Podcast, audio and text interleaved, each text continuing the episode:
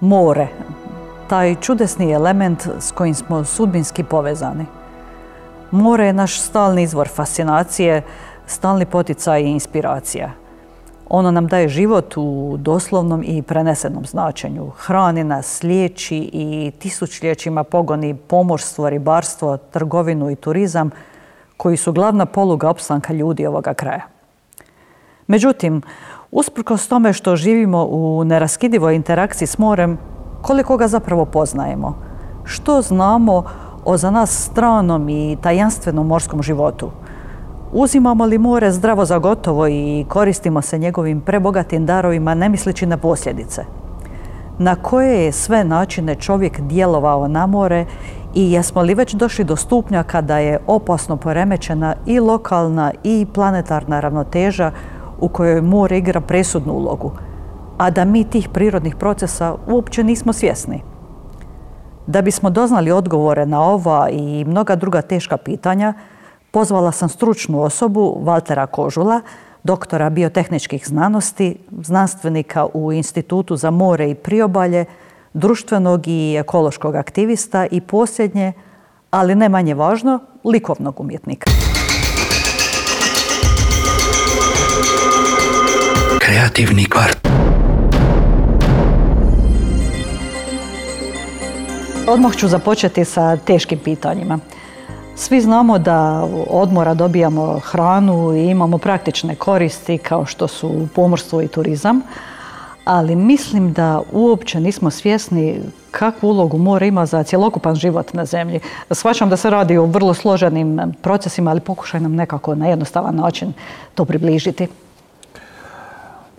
Dakle, 70% ove planete je pod ovim vodenim površinama. I veliki je to utjecaj na nas koji živimo na kopnu, no normalno velike su i promjene u prirodi koje se događaju. I te promjene, pa možemo kazati slobodno, su takve da ugrožavaju ukupan život na čitavoj planeti, ne samo na kopnu nego i u moru. Sve to posljedica čovjekovog djelovanja, a možemo reći da ono do onog momenta kada je krenula ta industrijska revolucija, da su nastali problemi. Zašto? Tehnologija se počela razvijati, sve se zasnivalo na ubrzanoj potrošnji i korištenju tih fosilnih goriva. Fosilna goriva, dakle ugljen, nafta, prirodni plin, imaju za posljedicu produkciju više ugljičnog dioksida. Ugljični dioksid kao takav jest staklenički plin i jedan od plinova koji je zaslužan da imamo ovakve uvjete na planeti kakvi jesu. Bez njih to ne bi valjalo, bez tih stakleničkih plinova imali bi temperature daleko ispod nule i ne bi mogli živjeti. No, ako im se količina povećava se zbog našeg djelovanja i takvog načina života sve više, dolazi do promjena u klimi, odnosno višak sunčeve energije ne može ići nazad u svemir, nego se zadržava u atmosferi i onda imamo zagrijavanje. To je to globalno zatopljenje koje se svakako odražava i na kopno i na more. Veliki su problemi. Nastoji se da se u ovom stoljeću zadrži to povećanje temperature na nekih 1,5 stupanja, da se ne ide dalje. To je ono što svjetske sile pokušavaju napraviti, jer ako se pređe ta zamišljena granica temperature, doći će do značajnih promjena koje će se pogotovo očitovati na život nas ovdje koji živimo uz more. Tako da nekakvi su planovi da bi se tamo negdje do 30. ovog stoljeća smanjilo upola potrošnja tih fosilnih goriva, do 50. gotovo potpuno prešlo na obnovljive izvore energije, iako i oni sami za sebe imaju svoje nedostatke i zahtijevaju puno izdataka u proizvodnji i takve stvari, ali to je recimo sada smjer Koliko ćemo to uspjeti, pitanje, pogotovo kad vam se dogode ovakvi ratovi, kada je svjetski fokus interesa na nekoj drugoj strani, da li ćemo to uspjeti, nadamo se da hoćemo jer smo to dužni prema našoj djeci i unucima, a već će naša djeca značajne probleme osjećati. Dakle, možemo kazati i sama naša država jedna je od najugroženijih što se tiče tih promjena, što se tiče djelovanja klimatskih promjena u Europi. Ovo naše područje će sigurno biti jako izloženo tim sušnim periodima. Tu će nastati problemi, a u samom moru opet se događaju velike promjene.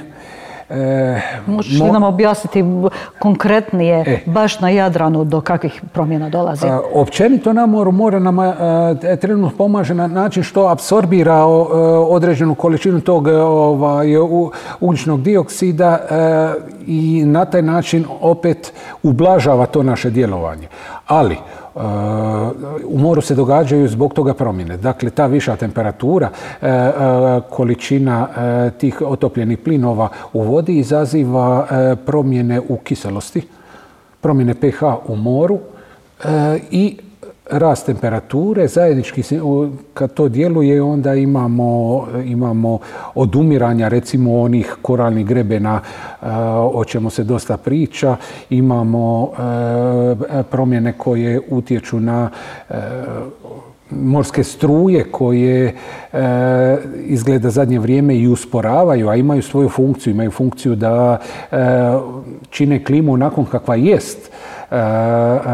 Kada dolaze iz toplih krajeva u sjeverne, oni održavaju blažu klimu na sjeveru i kasnije te tople struje, one zbog promjene temperature padaju na dno i opet imaju funkciju odnošenja i tih ranjivih tvari u druge dijelove i imaju funkciju stvaranja novoga života. Sve pomalo utječe na promjene i ta temperatura je jako bitna jer dogodit će nam se da ćemo moći zaboraviti život kakvi smo poznavali do sad ovdje. Kakve su vremenske procjene, ako uopće postoje? Kada bismo mi konkretno ovdje u našem kraju mogli već osjetiti neke ozbiljne posljedice? Ja mislim da polako već... Zapravo već ih i osjećamo, je li tako? Tako je. Mi to već pomalo osjećamo. Kada čitate što znanstvenici rade u svijetu, koje su njihove procjene, onda je tu bilo priče do kraja ovog stoljeća što će se događati. Nažalost, sve skupa to ide na neki način eksponencijalnom brzinom. Znači, događa se brže nego što i sami to očekujemo. To oslobađanje ugljičnog dioksida ide vam sada i kroz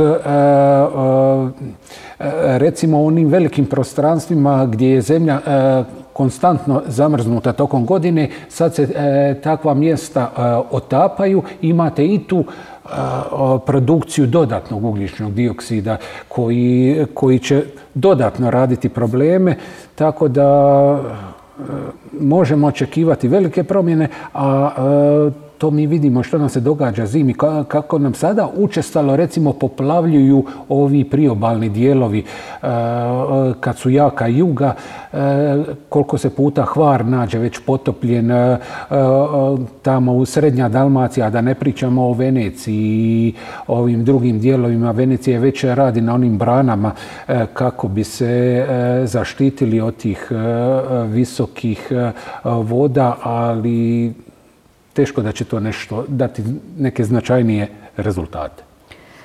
Uz zagrijavanje, što je po tebi trenutačno najveća prijetnja moru? Uz zagrijavanje sigurno ljudska ekonomija, odnosno ljudska djelatnost uz samo more i produkti te djelatnosti, to znači zagađenje.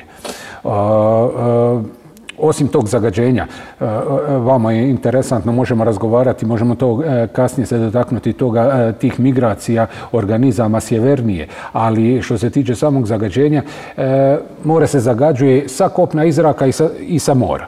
Dakle, ovisi da li se radi o pomorskom prometu, da li se radi o zračnom prometu ili tu imate djelovanje velikih urbanih cjelina uz samu obalu i dotok velikih količina otpadnih voda putem rijeka.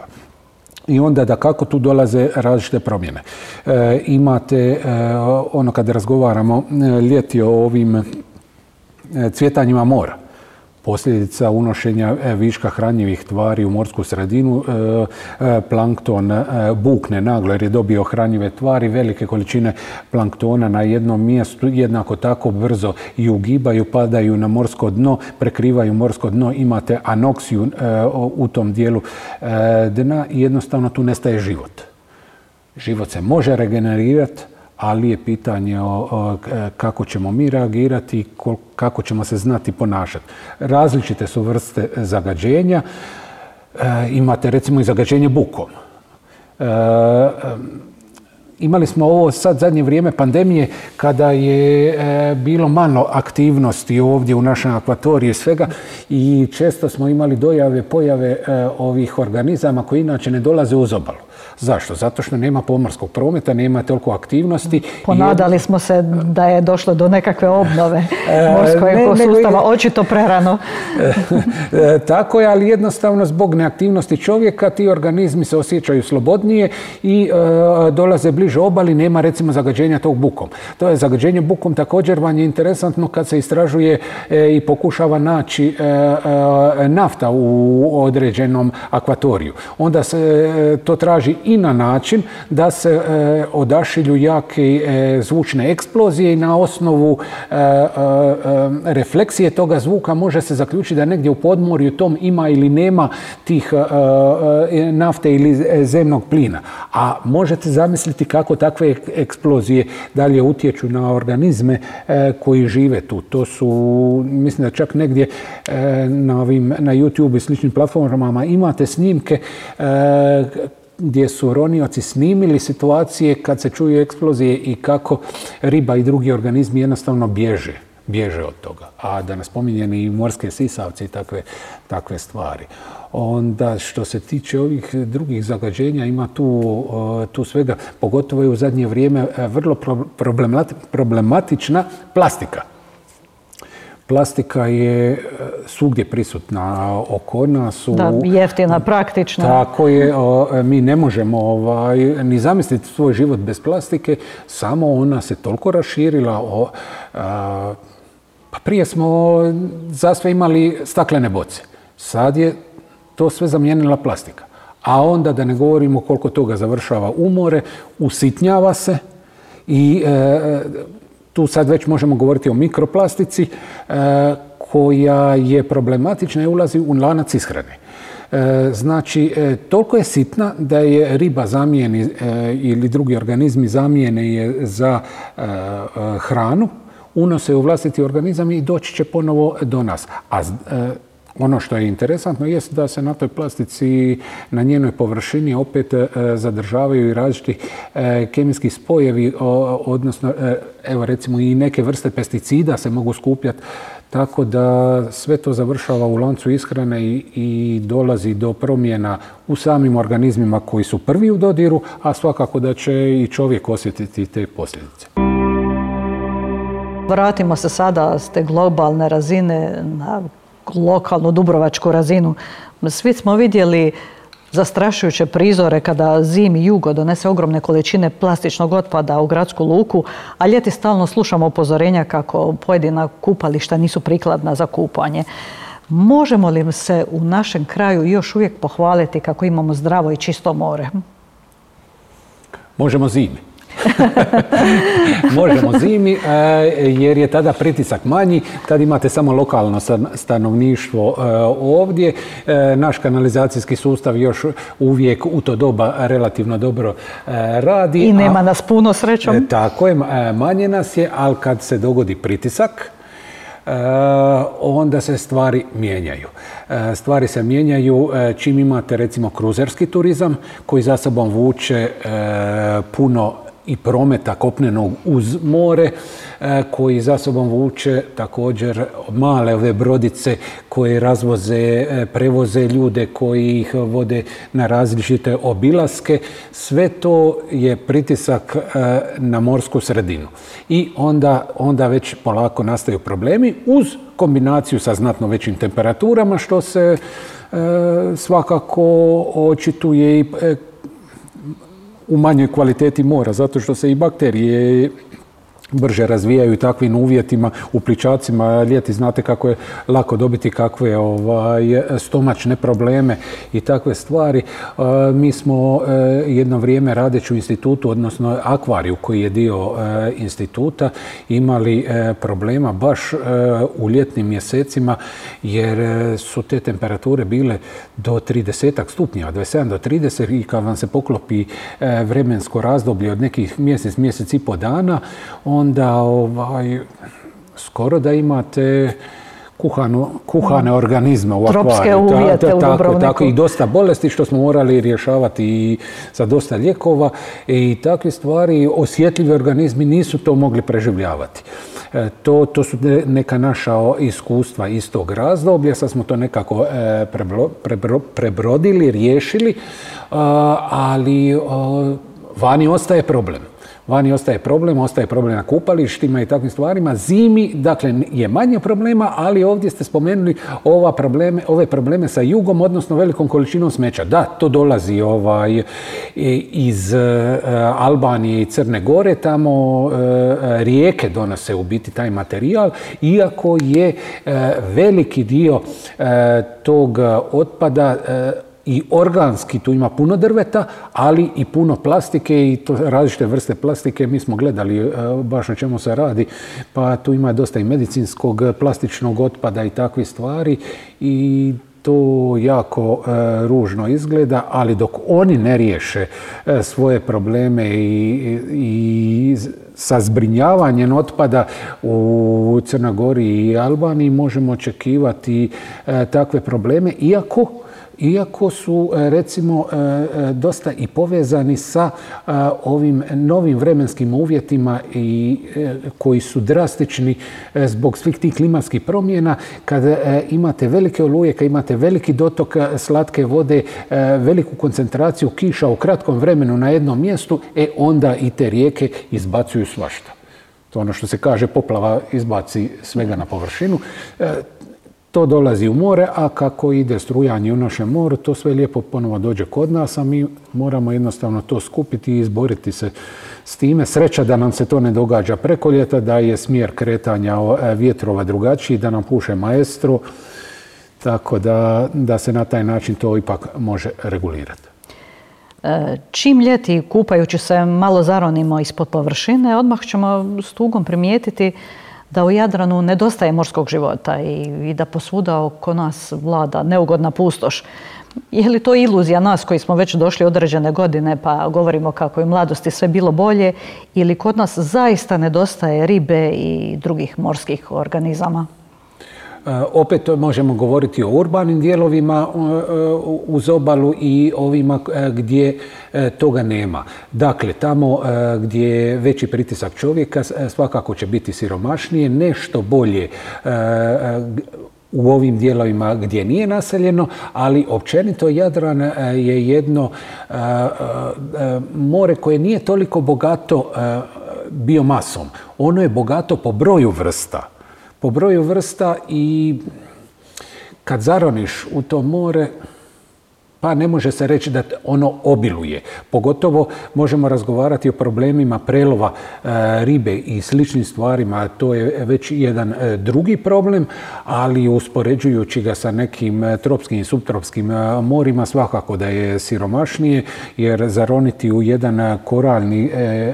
na jedan koralni greben, pogledati tamo život kakav je, koja je to eksplozija boja u odnosu kod nas, je nebo zemlje. To je stvarno velika razlika, tako da tako je kako jest, a što se tiče samog prelova i toga, veliki je pritisak na morsku sredinu, može se to rješavati, postoje i regulacije naše zakonske koje štite određena područja, vremenski, prostorno, određuju materijale, odnosno načine lova i građu tih alata s kojim se lovi. Do duše, može se to još i poboljšati, pa tu možemo govoriti, možemo recimo navesti primjer samo što se kod nas događalo poslije rata. Imali ste period za vrijeme okupacije kad je Dubrovnik bio okružen, jedno 2 godine nije bilo ribolova u ovom dijelu akvatorija i onda kad smo se oslobodili, imate naglo premještanje flote ovih ribarskih brodova na jug jer smo postali bogati ribom u tom trenutku. Dakle, jedan generacijski interval od neke 2 godine je bio dovoljan da se solidno ponovo poveća riblji fond, ne samo u količini, već i u veličini jedinki. I to je bitna stvar. Tako da to su te neke interesantne sitnice o kojima se može još razgovarati.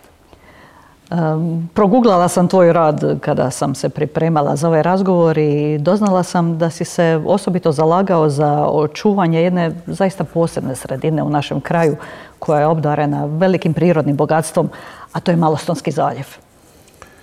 Tako je, ne samo ja, svi kolege iz instituta smo zajedno digli svoj glas u zadnje vrijeme protiv urbanizacije, odnosno pokušaja izgradnje unutar Malostonskog zaljeva. Malostonski zaljev je posebni rezervat koji je proglašen 1984. godine od strane općine Dubrovnik i Metković da bi se to područje zaštitilo, da bi se zaštitili uvjeti koji vladaju, jer je on poseban je po svojim uvjetima što omogućava kvalitetno školjkarstvo. Školjkarstvo je tu od rimskih vremena i tradicija je to ljudi toga kraja.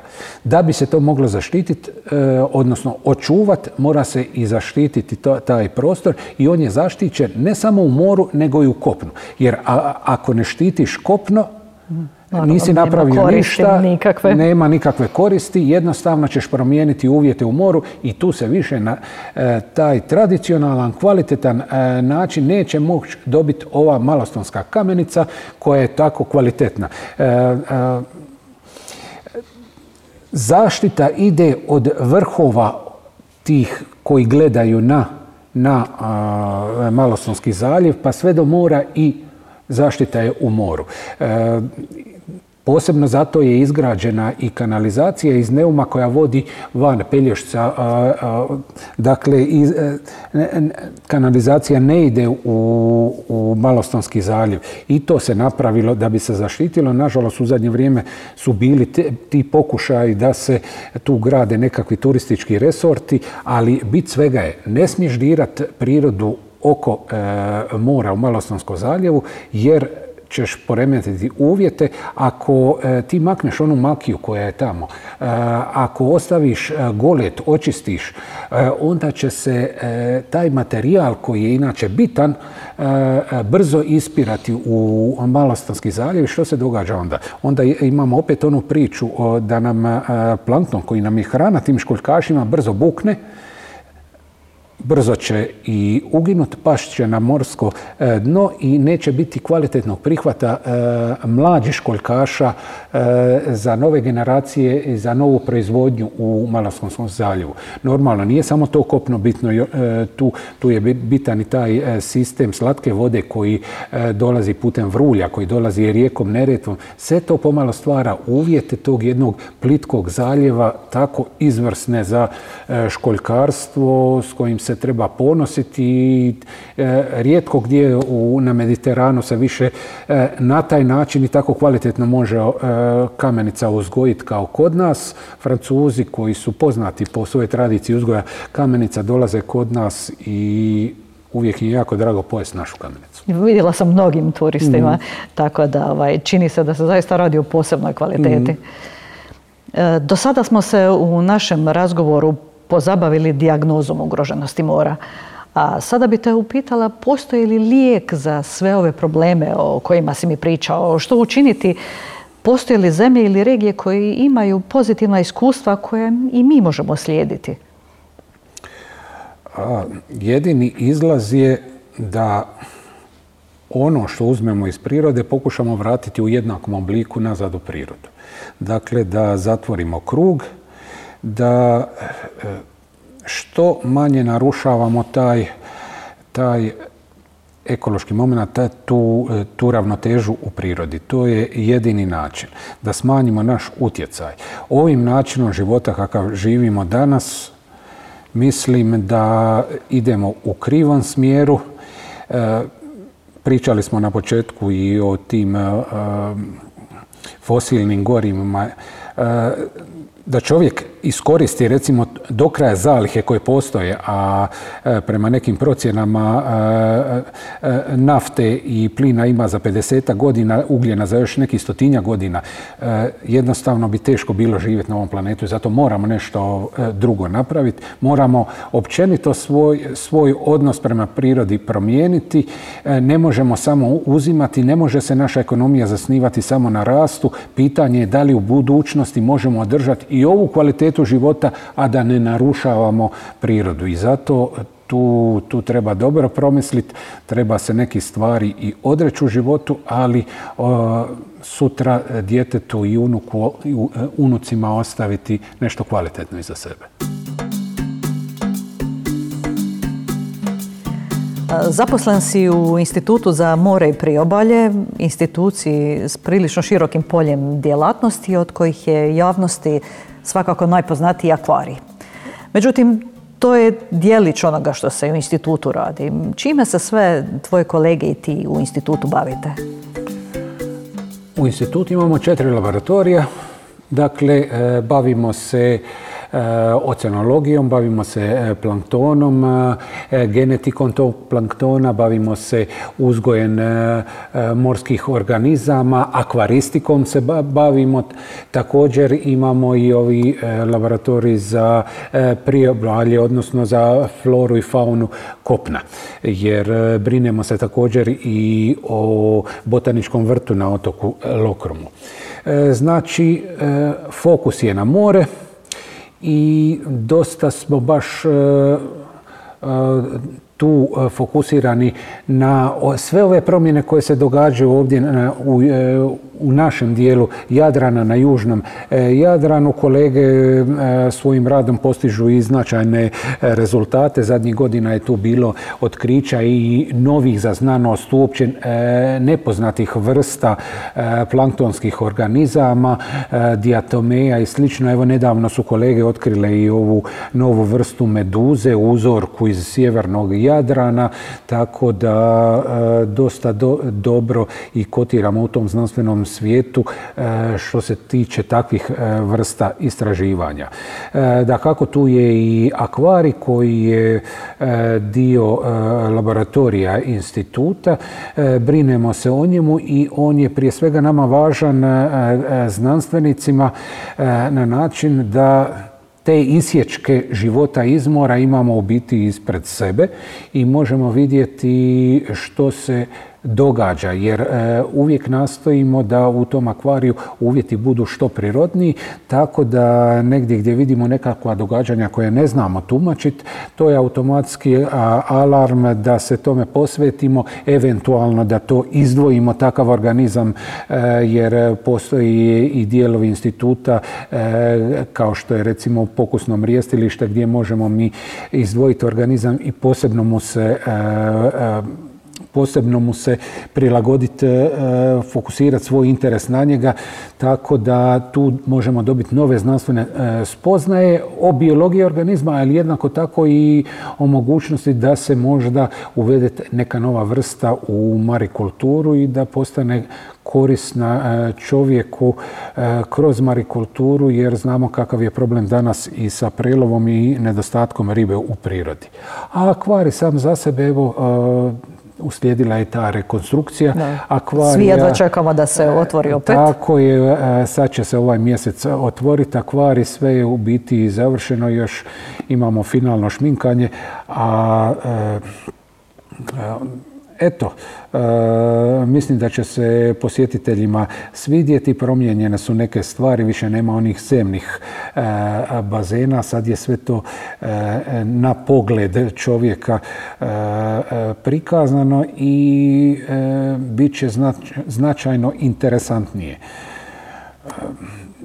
Novi organizmi, svake godine dakako da dio ovih organizama i obnavljamo. Biće tu i dio vezan za ove nove vrste organizama koje se pojavljuju u našem moru, jer često nam dojavljuju ovi građani, pogotovo ribari, o novim vrstama, a to opet se možemo vratiti na početak one naše priče o tim novim vrstama koje dolaze, postepeno se javljaju kod nas u moru.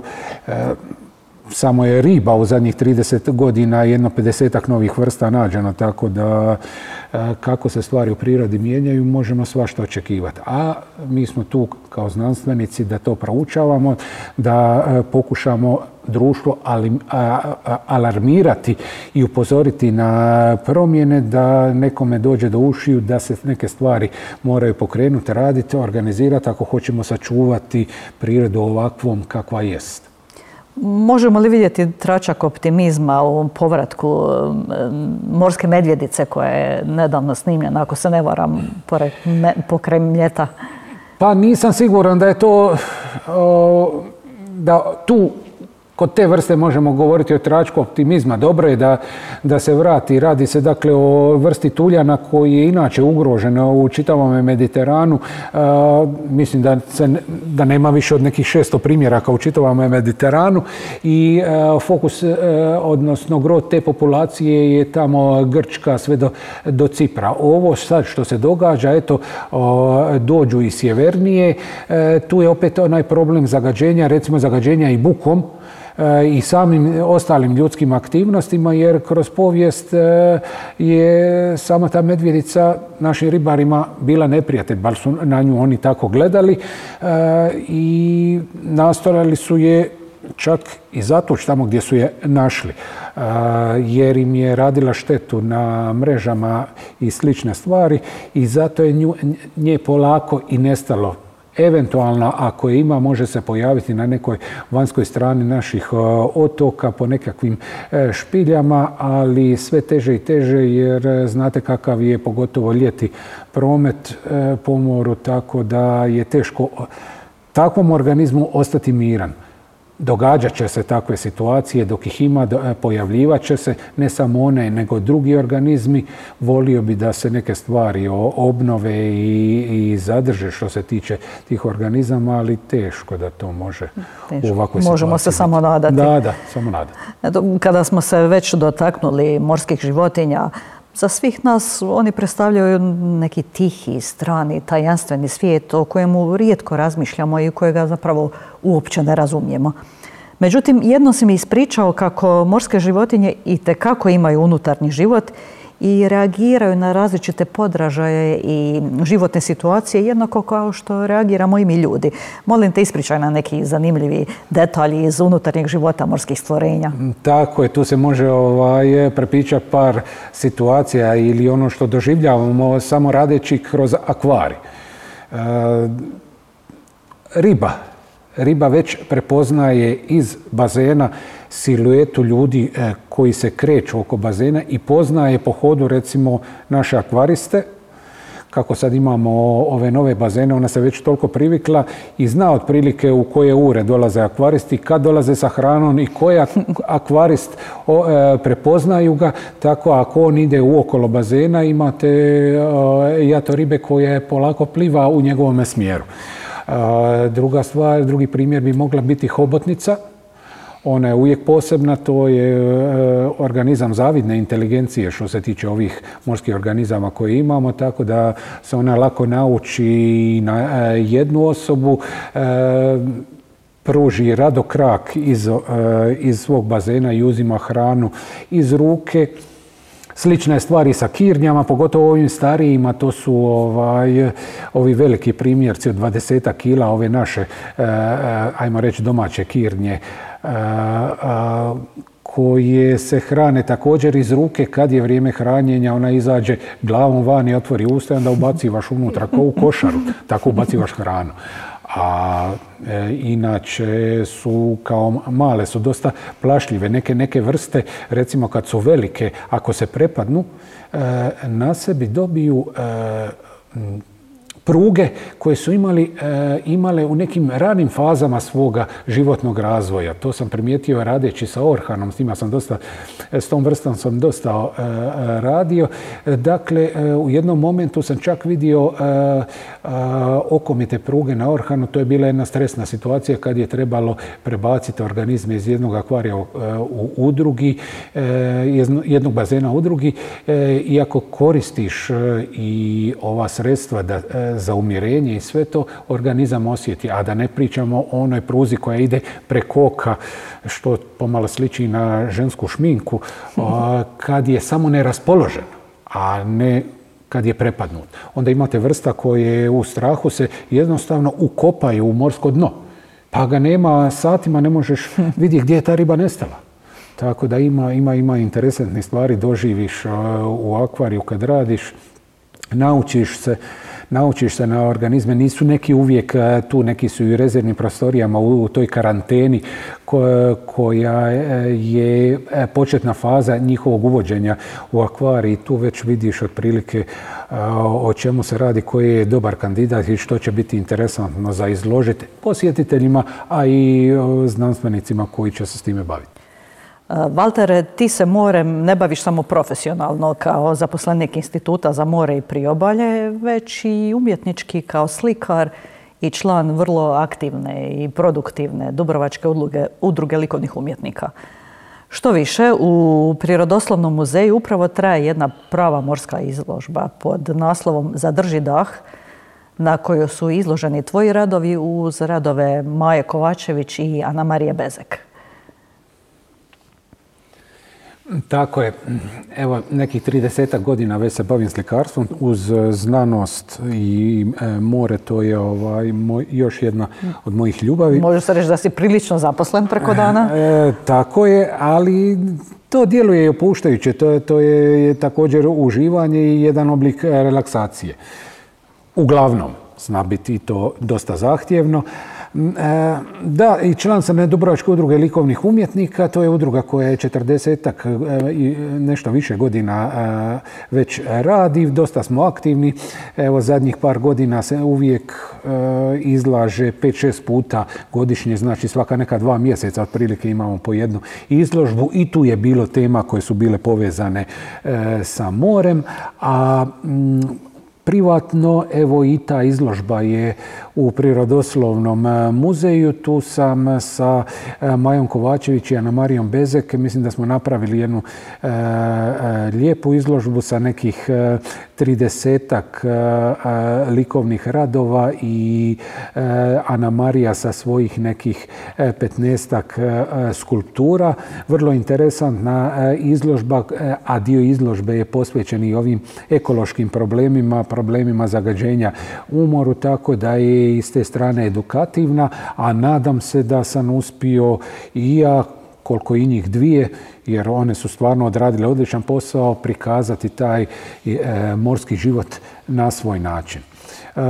Radimo, nije mi prva izložba o moru, imam još nekakve planove sada za izložbu u Crnoj Gori koja je u sklopu i ovog jednog projekta prekogranične suradnje sa kolegama iz Crne Gore i BiH.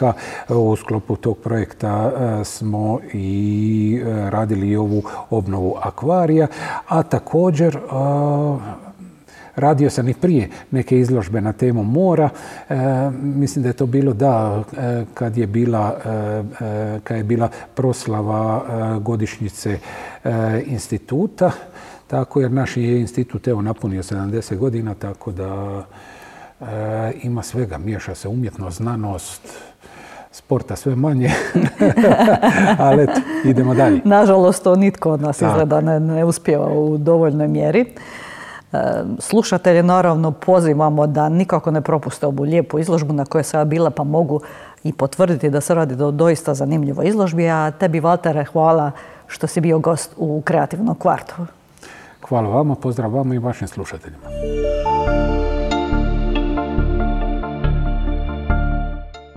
Razglednica. Ovdje je sve. Posvuda čisti kvadrati neba.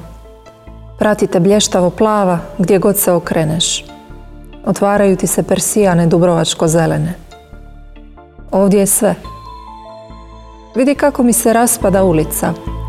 S jedne strane posječena lovorika, s druge magnolija, kao da mi je netko zaklopio oko. Ovdje je sve. Kad ideš preko Boninova, tamo ispod groblja, zibaju te nebo i more u isto vrijeme. Neizdrživa je ta ljepota. Ova je godina teška. Psi su pregrizli uzice. Mačke zavijaju ispod auta, ližu gradele. Da bi i onima koji nemaju tu privilegiju da svakodnevno žive uz more dočarali ponešto od primorskog ugođaja, mlada i fantastično nadarena dubrovačka pjesnikinja Barbara Klepić pročitala nam je pjesmu Razglednica iz njezine pjesničke zbirke Džepovi od Marcipana. Mi moramo zasaditi more i uzgajati njegove životinje koristeći more kao poljoprivrednici, a ne kao lovci, rekao je slavni Jacques Cousteau. Poslušajmo ga, on ipak to zna najbolje. Bio je ovo podcast Kreativni kvart, a moj gost bio je znanstvenik i umjetnik Valter Kožul.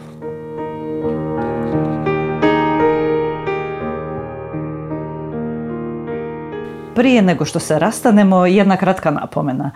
Vaše mišljenje nam je važno i zato nam slobodno šaljite svoje kritike, nadam se i pohvale, prijedloge i mišljenja na e-mail adresu ivana@dubrovackabastina.com. Do slušanja! Tehnička obrada Maro Mitrović, autorica podcasta je Ivana Marinović, proizvodi Dubrovačka baština d.o.o.